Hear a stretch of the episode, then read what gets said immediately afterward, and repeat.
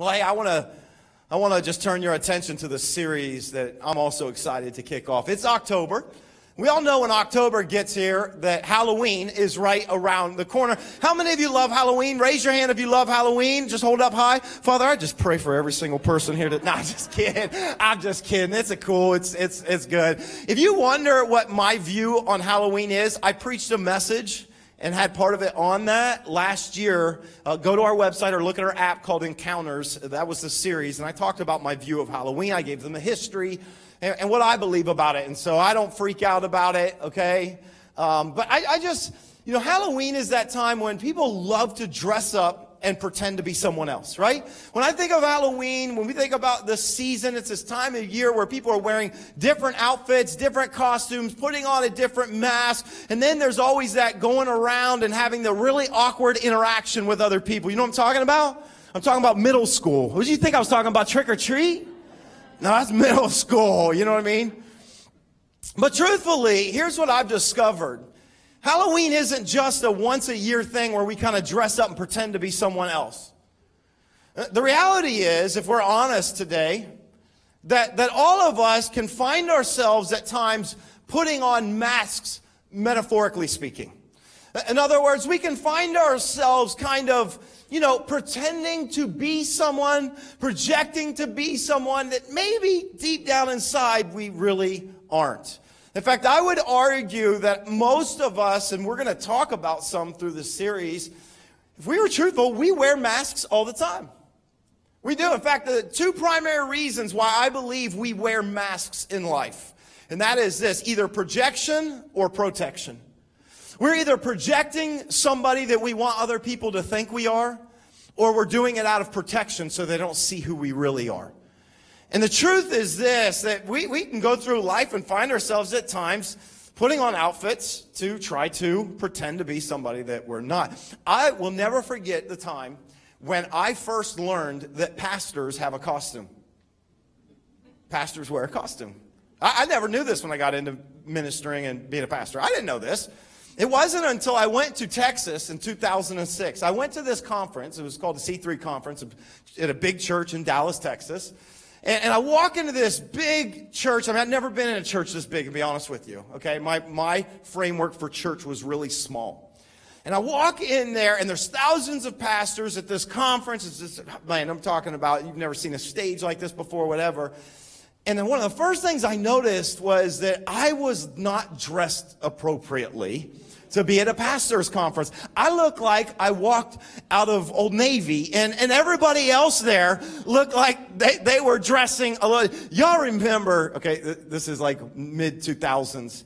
Like this is the time when affliction shirts were in. And I say that nicely, but if you have some, you need to retire them.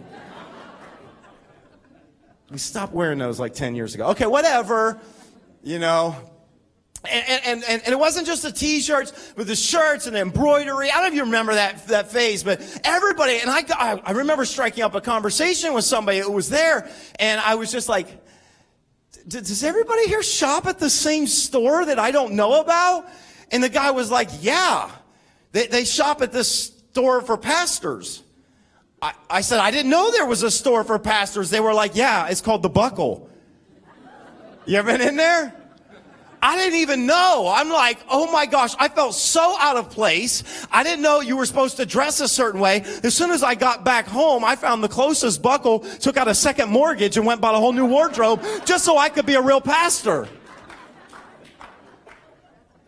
That's when I realized that we wear costumes. sometimes we wear, we wear masks in life. and sometimes we find ourselves in a place where, where we're constantly projecting or protecting ourselves. And so, what I want to do through this series is I, I want to try to see if I can br- bring a sense of freedom. And I know it's not me, it's really God and His Spirit that does that. But, but I want to address some of the masks that we wear. That, that subconsciously, we don't even think about it. But we constantly are wearing masks all through life, uh, trying to live up to something or trying to be someone that maybe we were never meant to be. And so throughout this series, what we're going to do is we're going to address really some practical real life masks that all of us deal with. Now, I'm going to tell you the truth right now. the things we're going to talk about the next three weeks, these have the potential to really set you free. I, I want to encourage you to come for this whole series. It, it could really do something in your life because I really believe that we all live with this. And honestly, I think a lot of us are really miserable with life because of it. I, I just want to find what it means to live an authentic version of me.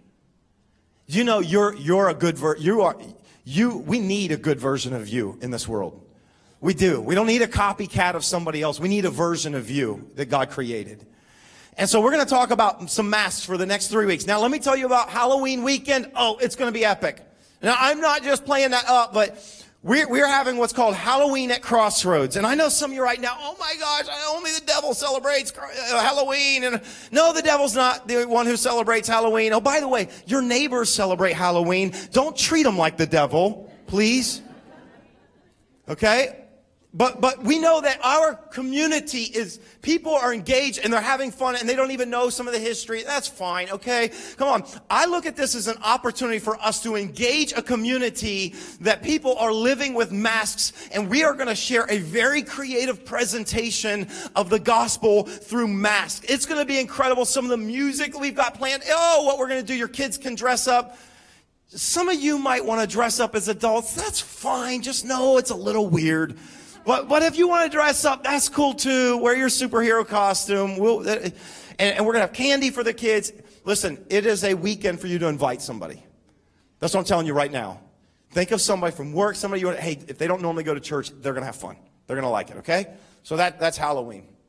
Today, what I want to do is I, I want to talk about a mask that I think a lot of us, really all of us, uh, deal with in our life.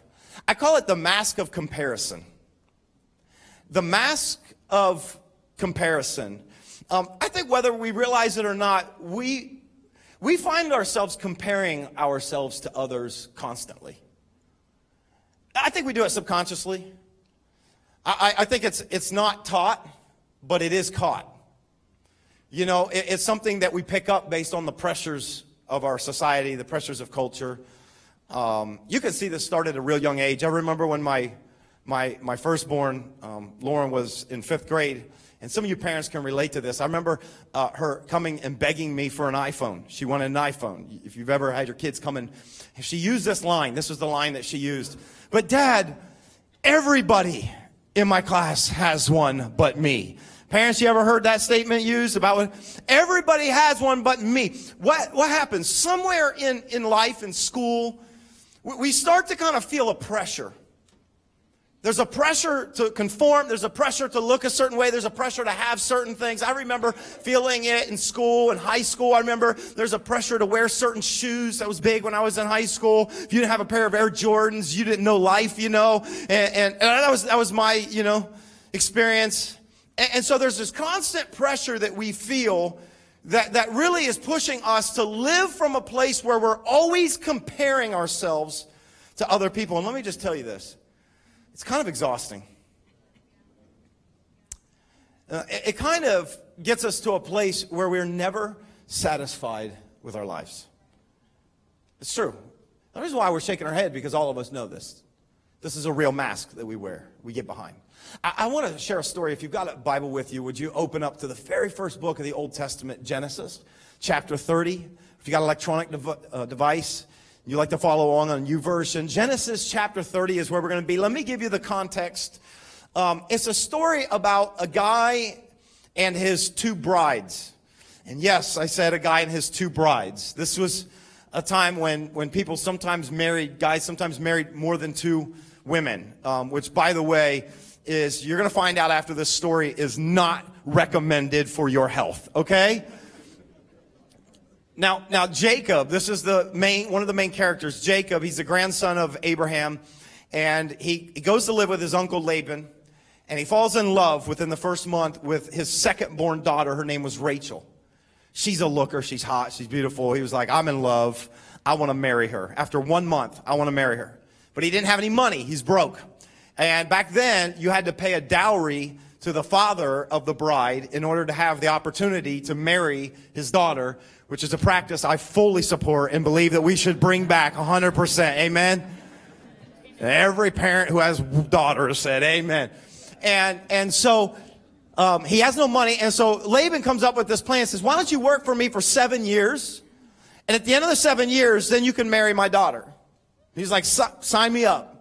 And so he, he works for her for seven years. At the end of the seven years, he says, All right, give me my, my wife. I want to marry her. So they, they plan the wedding. Huge celebration. Now, if you don't know what weddings were like back then, think about the craziest wedding reception you've ever been to and multiply it by five. Okay? Like, it's not just your crazy uncle that gets drunk. It's everyone got wasted at these. Now some of you are like, no, they wouldn't do that back then. Yes, they did. This was not the Baptist version of wine. This was the real stuff. And I'll tell you that because if you know this story, it's true. Jacob marries this, this girl, okay? Laban's daughter, who's got a veil, doesn't even recognize, okay? has the party, the reception. Apparently she's still wearing the veil. It wasn't like, you know, you flip it up and kiss. It was, okay, until the wedding night. So they're drinking, they're having a great time. And he had no idea that Laban switched daughters with him. And really it was his firstborn, Leah, who wasn't so attractive, which is probably why she kept the veil down the whole entire night. I don't know. I'm just telling you what happened and so Jacob must have been so plastered. I'm not making this up. Some of you feel like I'm disrespecting the Bible. I am not. Read the story, okay? He must have been so plastered that he goes to bed with her that night and wakes up thinking he woke up next to Rachel. And one of my favorite verses in the whole Bible, it says, and Jacob woke up the next morning, there was Leah. I know he screamed. And he, he was tricked. And his uncle then kind of, when he goes to his uncle, what'd you do to me? He says, well, you don't know there's a clause in Article 14, paragraph B, you know what I mean? Says really the firstborn in our custom, um, um, the firstborn gets married off first. So, surprise, you got Leah. He's like, but I really want Rachel. And so he says, all right, fine, finish out the bridal week, the honeymoon. And after that, you can marry Rachel for another seven years of labor. And he is dumb. He agrees. Whatever. You know, I guess he was in love. That's what you do when you're in love. And so he, he, he, he finishes that and he marries Rachel. Now, what happens next is that Rachel and Leah begin to get into this, this kind of world of, of competition. And Rachel can't have children, but Leah can. And so Leah is giving children to Jacob, which, by the way, in that culture was everything for a woman.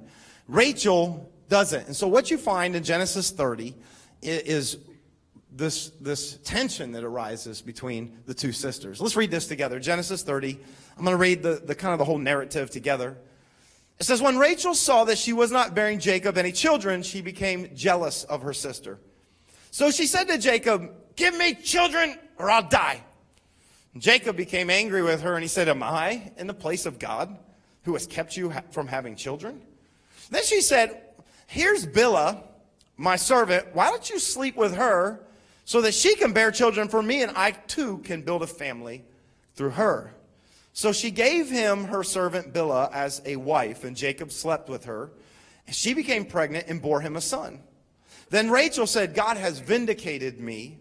He has listened to my plea and given me a son. Because of this, she named him Dan. Rachel's servant Bilhah conceived again and bore Jacob a second son. Then Rachel said, I have had a great struggle with my sister, and I have won. So she named him Naphtali. When Leah saw that she stopped having children, she, she wasn't still producing children anymore. So she took her servant Zilpah and gave her to Jacob as a wife. Leah's servant Zilpah bore Jacob a son.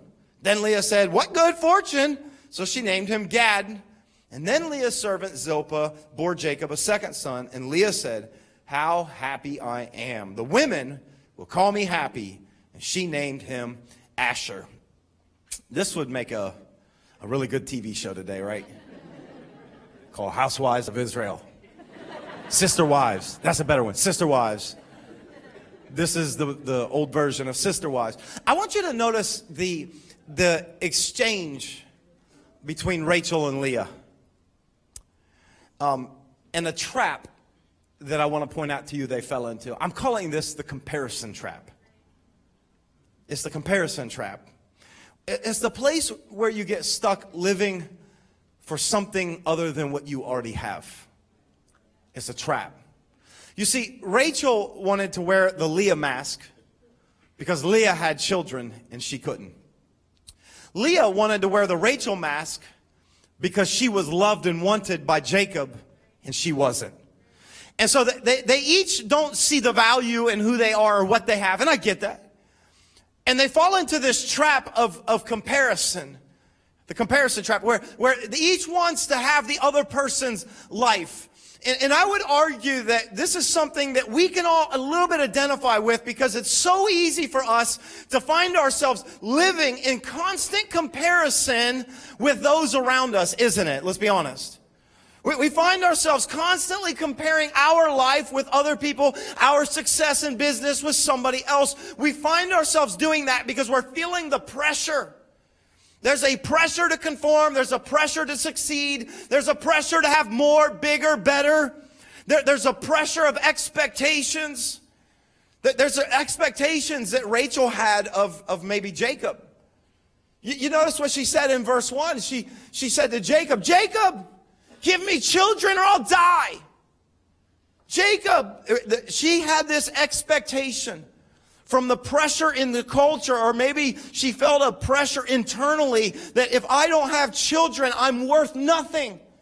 And so she kind of almost seems to put this expectation on Jacob. Jacob, give me children. Jacob, it's your fault. Jacob, give me children or I'll die. And, and here's Jacob's response. I love this in verse 2. Jacob's like, whoa, whoa, whoa, whoa.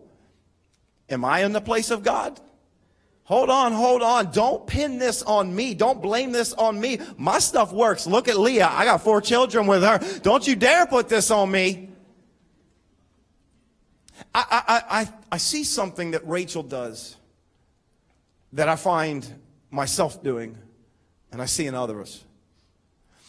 Sometimes we're living up to expectations that we don't get from other people, but we project from other people. I think one of the reasons why we tend to compare so often is because of what I call projected expectations. And sometimes not even a real expectation is because of pressure, but, but it's not even real, but sometimes it's something that we expect and we project on other people. That's what Rachel was doing with Jacob. She's projecting it. Um, this is why sometimes you'll see newlyweds, and I'll, I'll, have counseled with newlyweds that one year into their, their wedding or two years, they're, they're fighting or they're struggling because they have all these expectations uh, that, that they bring into the marriage that maybe their spouse never had for them, but they think they do it and they feel it. It's pressure. It's like the pressure we feel in school. It's the pressure to. I, I remember kind of where, where this came to play in, in, um, in my marriage with my wife, Laura Lee, early on. When we first got married, um, we kind of came from different backgrounds when it came to family dinner. A little bit different. And some of you know what it's like when you come from different backgrounds. Uh, my wife's family, when she grew up, they would often have dinner like every night, and her mom would cook. Her mom's a great cook, and she would make these great food. I know because I would spend almost every evening over there, so because I could eat, you know, with them. And, and so uh, we go and so she kind of grew up watching her mom cook, a great cook, making all this different food, and it was awesome, right? I grew up in a little different environment. My, in my household, my mom did not cook that often. Super smart, very successful, but not, did not cook every night, you know, and, and she's not the greatest. I mean, it wasn't, she wasn't bad, but, but honestly, it was like, and when she did cook, 50-50 that, that we even liked it, okay? That's, it was like, did you burn that? Oh no, that's blackened. Oh, uh, you know. And so most nights, here's what we would do, right? We would eat, and then an hour later, we'd eat cereal. Do you know what I'm talking about? Anybody here? Hello, I still feel like I need cereal no matter how good the meal is every single night. And so we got married, and, and my wife kind of comes with this expectation of almost like, I got to make, make dinner. I, am going to cook, and, and, it's, and it's awesome. I'm glad for that because I can't cook, and it would be bad, right? But, but she almost, and so here's how it plays out. And it's not a bad thing, but, but she still to this day will ask me, hey, hey, what do you want for dinner? And my response is, I don't care because I grew up where it didn't matter. I was having cereal. Like, you know, I just, I don't care. She grew up when it mattered. For me, it didn't matter. So she'll ask me, what do you, I don't care. Frozen pizza, cereal, I don't care. And it's not a bad thing. It's, but I guess I'm saying it to, to point out that sometimes We, sometimes we can get to a place where, where we don't think we're good because we're not living up to expectations that sometimes we're putting on ourselves that's projected. Kind of like the second born child, because I experienced this. I, I speak from personal experience a lot in these messages. It's kind of like when the second born child feels like they can't compete with the firstborn who's a straight A student. And so even though the parents never say anything about it, you still carry an expectation that you're not meet. Do you know what I'm talking about? Come on, this is real stuff, right? Look, I, I, don't have time to meet with a counselor this month, so I'm using you all to do this, okay? I'm just working my stuff out, all right? And, and so for the, the wife that feels like she's not a good enough cook, but maybe her husband doesn't care, or for the son who feels like he can't measure up, or maybe the dad who feels like I can't provide the newer car for my kid, and everybody else is at school driving brand new trucks or SUVs, and, and I can't. So I feel like I feel like I'm I'm worthless. Like I can't really provide that, that level of car. I can't really provide the lifestyle. I can't provide this new phone, or I can't. Do you know what I'm talking about, parents? I'm talking about real stuff that we feel. And, and so what, what I what I found is that because of the pressures, we, we find ourselves trying to meet or compare to some type of standard that maybe doesn't even exist. Like my parents never said that they wanted me to get certain grades that would measure up with, but, but I, I'm feeling that. And so because of that pressure, we tend to hide behind this mask because where we're constantly comparing ourselves. Can I tell you something that has changed, changed the game in the last decade or two? Y'all know what it is, right? See, I even have to say it. Social media. Social media has maybe done more than anything else to, to create and foster a heart of competition or comparison in us, hasn't it? It's true. It's changed the game. Like, because we're constantly thumbing through a feed of everybody else's greatest moments. Listen, I think Pinterest has created more discontent moms than any other thing on the face of this earth. Do you know what I'm talking about? Oh gosh, I can't make that. My house doesn't look, oh, oh, we're just, everything is so outdated. We need to change everything. I know we just did it last year, but I just, we, you know, it's a constant battle, isn't it? Or, or like Instagram.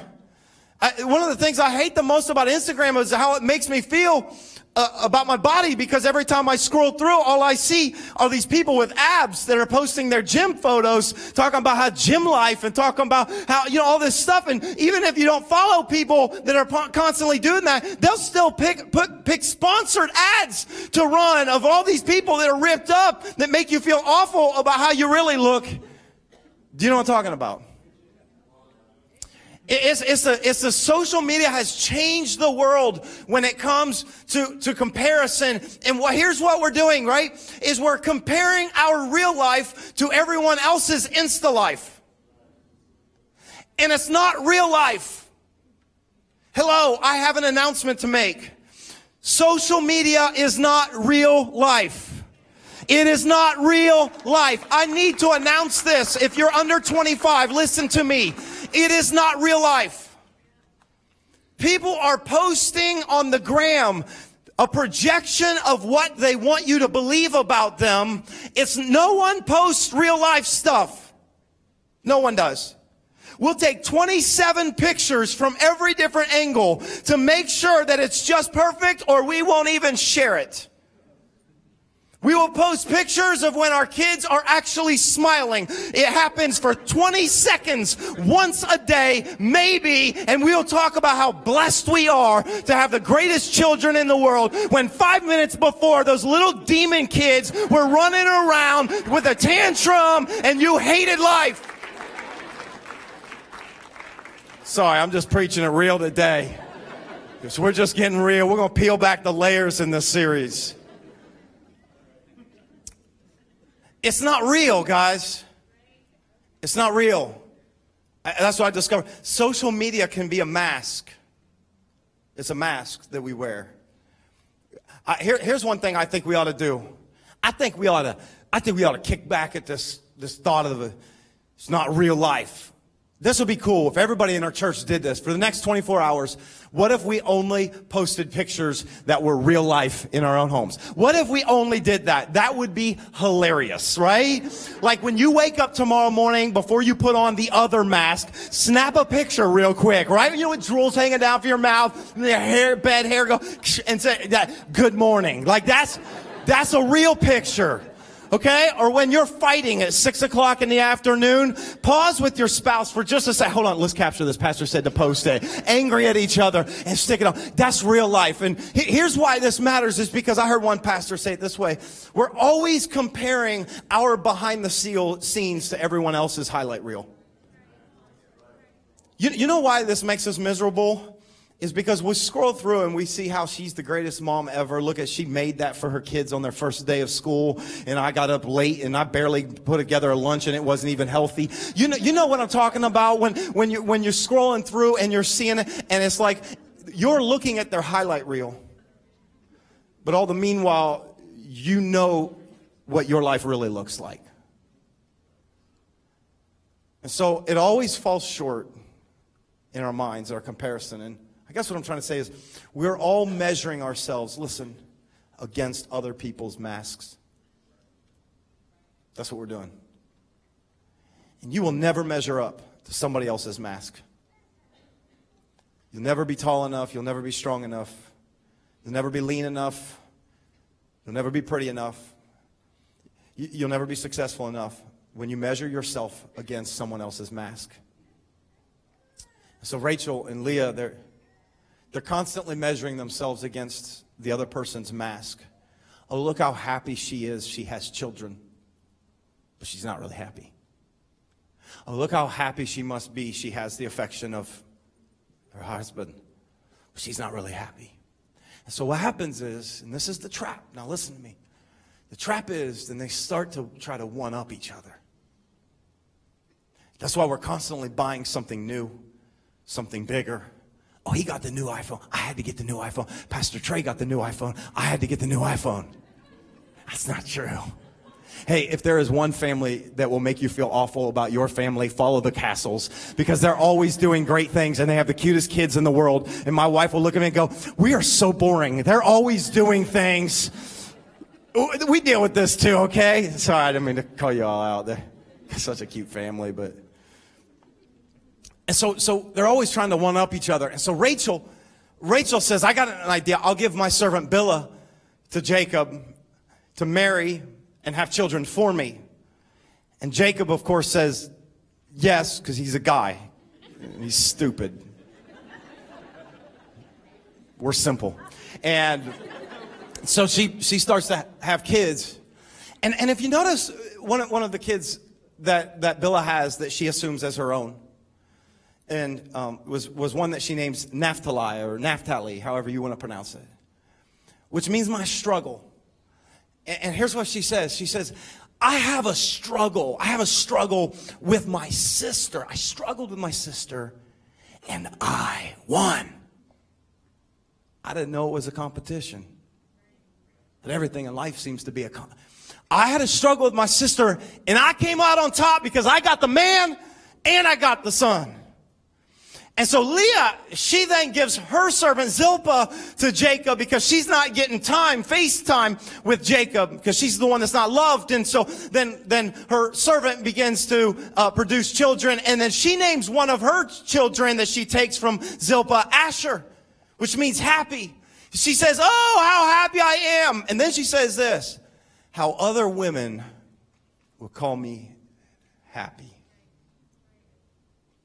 Almost like she's trying to convince herself that now, now, now I'm happy and now everybody else will think I'm worth something or I'm really happy. It's a comparison trap. Let me tell you what's behind this. If you peel back the layers of this comparison, is it really that bad to, uh, you know, compare? And it, sometimes it can be seen as a good thing, but yes, but if you peel it all back, what's behind it, honestly, is the sin of envy. There's an ugly side to this. I know I'm trying to joke and laugh a little bit about it because it's so real. But honestly, what's going on in our heart is that we're really envious of other people. We, we wish we had what they have. And you know what we've done to make ourselves feel better about envy? Is we relabel it a spirit of competition. We celebrate that. And I get it, right? Athletes, we, we celebrate athletes and business owners and entrepreneurs, and you look at them and go, man, it's a competitive drive that causes them to be successful. I get all that, but let me just say this. The very thing that makes an athlete motivated to be a champion is also the same thing that can destroy your marriage. The, the thing that is fuel for an entrepreneur so that they can be successful is also the thing that can steal your joy from life. And so the spirit of competition that we celebrate so often, we got to peel back the layers because sometimes what's really back there is envy and we're so envious of others. Here's the danger. We start to use other people to get to where we think we should be. Because that's what Rachel and Leah did. They use their servants so that they can look better and they can feel better about themselves. Sometimes we use other people at work so that we will look better for the promotion. Or parents, sometimes we will use our kids' accomplishments to make us look better with other parents. This is what we do. What we don't understand is that it's a trap. That, that we fall into this trap, and here, here's what happens is you will keep chasing something that you can never get.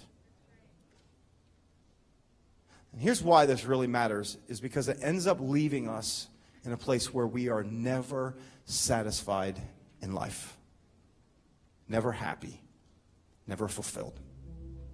Never be good. Nothing will ever be good enough. You always wish that you had what somebody else has. And I'm telling you, maybe it's the most miserable place to live from. A guy that really had no one to compare himself to at some point in his life was a guy named Solomon. And the Bible says, and as we unpack how much wealth he had, that he probably was the wealthiest man even to this day to ever live. And so he had spent so much of his life really trying to accomplish stuff. And then he gets to the pinnacle where he has no one else to compare himself with. You know, what happens when you don't have anybody else to compare yourself with? You know, you've been so successful and you made so much money and you've got such and such house and you then all of a sudden, one day he wakes up and he almost seems like it's been a waste of a life. And he writes these words in, in his memoirs. It's found in Ecclesiastes 4. He said this, and I saw that all toil, everything we're working for, and all our achievement, he said, do you, do you know where it comes from? It springs from one person's what? Everyone say it with me. One person's envy of another. That's, that's the real motivation in our hearts that we need to check. He says, this too is meaningless. It's a chasing after the wind. In other words, you'll never catch it. You're never going to be satisfied. I don't care if you have the best style because you can afford it. I don't care if you can get a better car, a bigger house. I don't care if you have a better bank account. Listen, you will never be satisfied. You're trying to grasp something that you cannot hold on because it's not around you and it's not how you look, but it's something inside of you that you are not in love with. There's something inside. So I'm praying, I was asking God, God, what do I say? What, what do we do to begin to shift this? Because I think a lot of us, we, you know, I, I, could give you these great Christian posters and phrases, and you know, Paul said, "I can do all things through Christ who gives me strength." I, I understand all that, but but the real problem is within. I want to give you just one thought that maybe you're going to pray about this week. This could begin to shift this this desire, this drive to to need to compare. And it's this thought because I don't think we'll ever learn to get out from the mask of comparison until we learn to be content with your content. Until we learn to be content with our content. And I don't mean the content of your house and your decorations, your furniture, and your TV. I don't mean the content of what's in your garage. I don't mean the content of what's in your bank account. I'm talking about your content. Until you learn to be content with your who God made you to be, you will never find peace in this life as you constantly measure. until you learn to like, it's okay. Here's what I'm discovering to love who God made you to be. It's okay. It's okay to be quirky. We need quirky people in this world. It's okay if you're not the greatest cook in the world. Okay, listen to me, moms who really take that role and expectation. It's okay if you're not the greatest cook because you might be one of the most amazing mothers at creating a safe and loving atmosphere for your children. And maybe that is what really matters more than the type of food you can stick and how on the table and what it looks like. And I, I just wonder sometimes, this is something that just kind of hit me and I, I kind of felt horrible about it and the fact that I, I feel like I wrestle and I compare all the time. And all of a sudden I had this thought. I wonder how offensive it might be to our Creator that we all going around wishing that we were somebody else. I almost thought that's like a smack in the face to a God who made you because he loves you and because he wanted a you right now. He wanted a you. So, how, how do I learn to be content with my content? Here's what I would encourage you to start doing. If you're someone here that, and I think there's a lot of people, if I could be honest today, that are, are listening to me right now, that don't love who you are.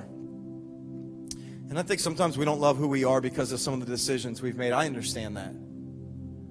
But I think sometimes we don't love who we are because we have a low self esteem because we've spent our entire lives comparing ourselves to others, or maybe because of what people have told us. And I want to give you something that you could try to do, and it's going to feel weird and awkward. But what if in your time with God this week, you took a little bit of time before the list of prayer requests that you give to Him, because that's what I do, to praise God for who you are? I feel so self serving and so weird, but but I'm only telling you something that the psalmist did. And, and you don't do it from a place of pride. Don't do it from arrogance, but do it from a, a place of genuine God, thank you for making me. I, if you're an introvert, okay, God, God, thank you for making me an introvert. I love books and I just want to sit at home by myself at times. That's fine. That's how, that's how God made you. If you're an extrovert, you're one of the annoying people in the room, but God made you that way for a reason. That's me. But there's things that can be celebrated about that in you. This is what I'm discovering. The psalmist said this in Psalm 139, verse 13 and 14 You, God, made all the delicate inner parts of my body. And you knit me together in my mother's womb. Like you made me. You, you fashioned me, God. You did this. Thank you for making me so wonderfully complex. Yes, if you are complex and you need to see a counselor, I'm with you, but, but God made you that way. Your workmanship is marvelous. How well I know it. I don't think until we ever stop living from a place of comparing and wishing we were somebody else can we ever truly find peace in our lives. To say, I'm who God made me to be. I, God wanted a me. And I might not be a great builder and I might not be great at fixing things around the house, but you know what I can do? I can preach a message. And so I just need to celebrate what I can do and what God made me to do. I have some strengths and I've got some weaknesses and so do you. And you know what makes us so beautiful as a church body is it's a dependency that I need you and you need me. But listen, you are valuable because of what God paid for you. The fact that even at my ugliest moment, Jesus was still willing to die for me. When I feel like I'm the worst version of me I've ever been, the Bible says, even while we're still sinners, Christ died for us. And so I just I want to encourage you, like this week, maybe maybe you'll try this. It might feel a little bit weird. And don't do it from pride, but do it from praise. Thank God for some of the things that you can do well. Thank God for your family. And if you need to get off Instagram or Facebook for a little bit, maybe do that. If you struggle with this, never feeling like a good enough mom, a good enough wife, a good enough husband, a good enough provider, a good enough son, get off Instagram for a little bit. Why don't you take a month break? And you know what? All of a sudden you can stop focusing on everyone else. Put your attention on God. God, you don't make mistakes. God, you made me because you wanted a me on this earth right now. And I thank you for making me even with all my faults and failures. And God, I'm going to try my best to be the best version of me that you created, not somebody else. And I think there's something freeing that we could discover in life right there. That's what I want. Amen. Come on, pray with me today. Father, I I thank you for making us unique and making us different. God, I pray right now that, that your Holy Spirit would just speak to our hearts. About always wishing we were somebody else. And I, I just pray, God, we could take this mask off today. That God, that you would speak right now. I just feel like the voice of God wants me to say that, listen, you are enough. Regardless of what people have said to you your entire life, you are enough in the eyes of God. You are who He wanted you to be. He made you and He loves you. God, I pray right now that we could learn to be content with our content. God, you, you made me special and I'm not perfect, and there's none of us that are, but God, I, I don't want to be offensive to you when I constantly wish I were somebody else or look like somebody else or God, may, may, we be the best version of us that you created us to be with the help of your spirit. God, would you help us know how to, to work this out? Maybe we can take time this week to praise you for how you made us and live in freedom. We pray all of these things in the name of Jesus Christ. And everyone said, Come on, let's thank God for making us unique and loving us. Amen. Amen.